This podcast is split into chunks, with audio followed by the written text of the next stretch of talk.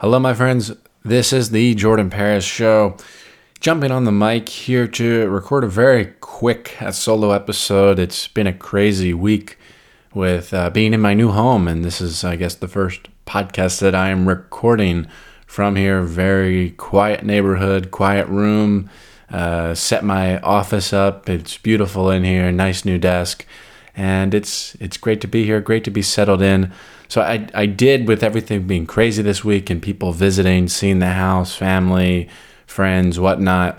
I did push back uh, the guest that I had scheduled this week for next week. And so uh, that's why I'm jumping on for a solo episode here. And it's a, a very quick message. And it's this this groundbreaking development, uh, realization that I've had in my life that just taking account of the psychological stress, the psychological toll that mask shamers have bestowed upon me over the past year now.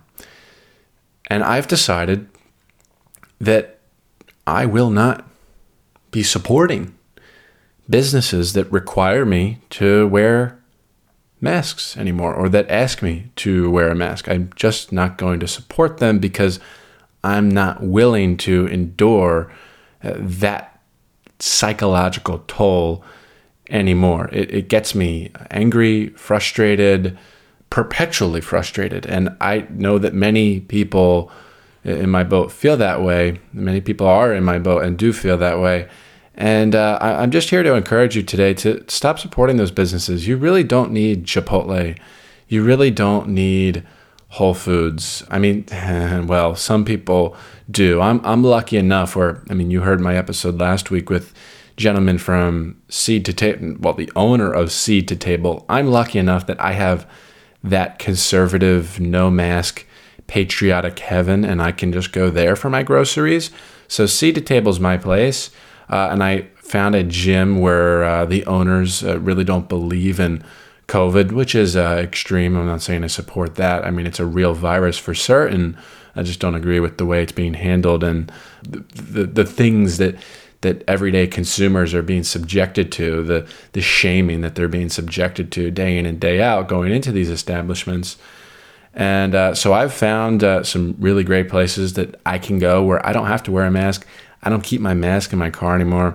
I don't have to be like, oh, I, I did I, you know, I'm leaving the house. Did I? Oh, do I have my mask? No, I don't need to do that anymore. There, there are alternatives. It might be a pain in the neck sometimes to, you know, go somewhere and, you know, maybe they require you to wear a mask, but just don't invest any energy in that place. Don't even say anything. You, you just silently, they ask you to wear a mask and you silently walk out and you find an alternative. You go somewhere else. It is much better psychologically in the long run to, to do that, I have found. And, and so I, am withdrawing.